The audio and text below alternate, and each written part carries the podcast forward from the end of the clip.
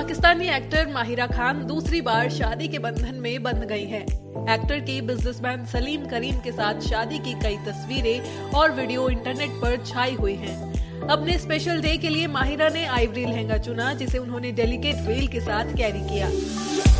माहिरा अपनी शादी के दिन लंबे घूंघट में नज़र आई अपने लुक को पूरा करने के लिए उन्होंने मैचिंग डायमंड ज्वेलरी पहनी वहीं सलीम ब्लैक शेरवानी और नीली पगड़ी में काफ़ी डैशिंग नज़र आई